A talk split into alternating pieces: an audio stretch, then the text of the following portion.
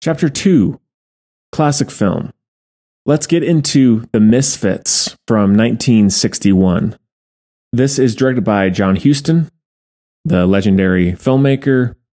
Stars Clark Gable and Marilyn Monroe, as well as Montgomery Clift, Thelma Ritter, Eli Wallach. That's about it. And this was also Marilyn Monroe's and Clark Gable's last feature film because Clark Gable died just a couple of days after this movie was finished. And then Marilyn Monroe died about a year after this one came out. So this is their final appearance.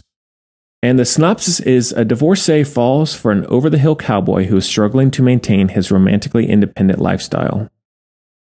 So I am really fascinated by Marilyn Monroe and classic film stars in general ever since probably high school. But Marilyn Monroe, as it is with many people, she really has stuck out to me just in terms of her very unfortunate, tragic career and life. And yet she left this incredible legacy behind in a number of ways. And she's someone whose stories, documentaries, dramatizations, I am always really drawn towards movies like Blonde from last year, My Week with Marilyn, as well as documentaries. And I've also read a biography or two of hers. So I think she's very fascinating. And her films, of course, are a big reason for that. The Misfits is probably the last one of hers that I saw, at least in terms of her leading roles. I had seen like The Seven Year Itch, Some Like It Hot, movies like that, which I still love to this day and are some of my favorite classic comedies. I had heard about it over the years, just never got around to it till a couple years ago. Overall, her performance is probably one of her best. And Clark Gable, he's someone who I watch his movies when I can, but he's not someone I am drawn towards, at least like Marilyn Monroe or love more than a lot of other people. But he's quite good in the movie. But Marilyn Monroe, if you know anything about her life, she, her life was filled with incredible tragedy and trauma and abuse and just being used by the system a lot, especially once she got famous. She got addicted to pills and you name it. It was a really bad time and she ended up dying at, I believe, 36 years old.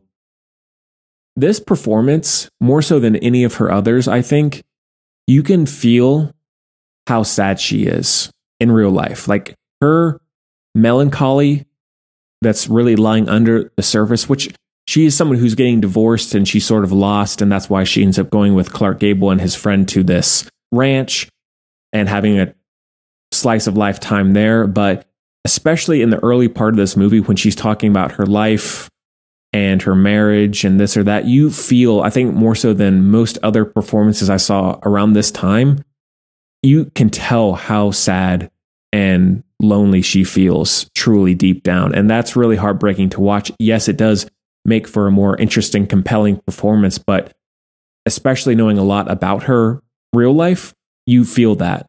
Uh, at least I did. And so her performance is excellent and the best part of the movie. It's really well shot. John Huston is an amazing filmmaker, and I encourage you to check out more of his movies if you haven't seen them, or if this is the first time you've heard about him. I suggest you get into his movies and more classic movies because there's a lot of amazing content there.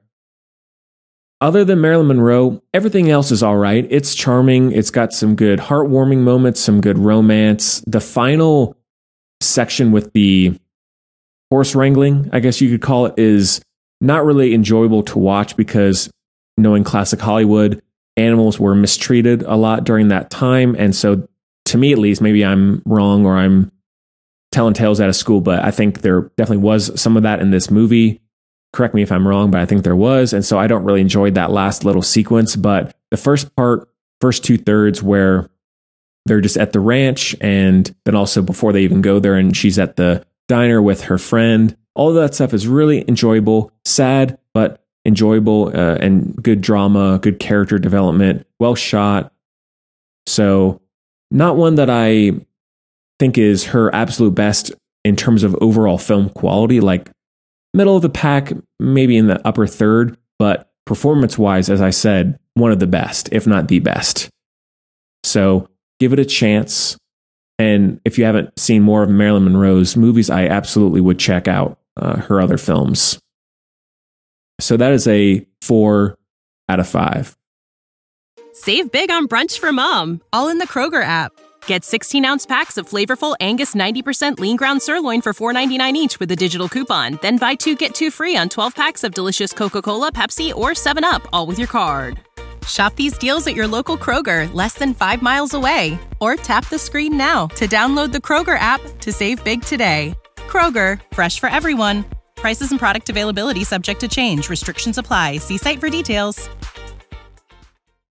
Hey, batter, batter, are you ready to hit a home run with flavor? Step up to the plate and swing by Penn Station East Coast Subs, where every bite is a grand slam. Craving a classic Philly cheesesteak or maybe a savory chicken teriyaki? Or how about loading up on their delicious fresh cut fries? Call it a triple play by ordering Penn Station's signature fresh squeezed lemonade. When it comes to subs, Penn Station is the big league. Order online at penn-station.com or stop at a store near you. Penn Station East Coast Subs.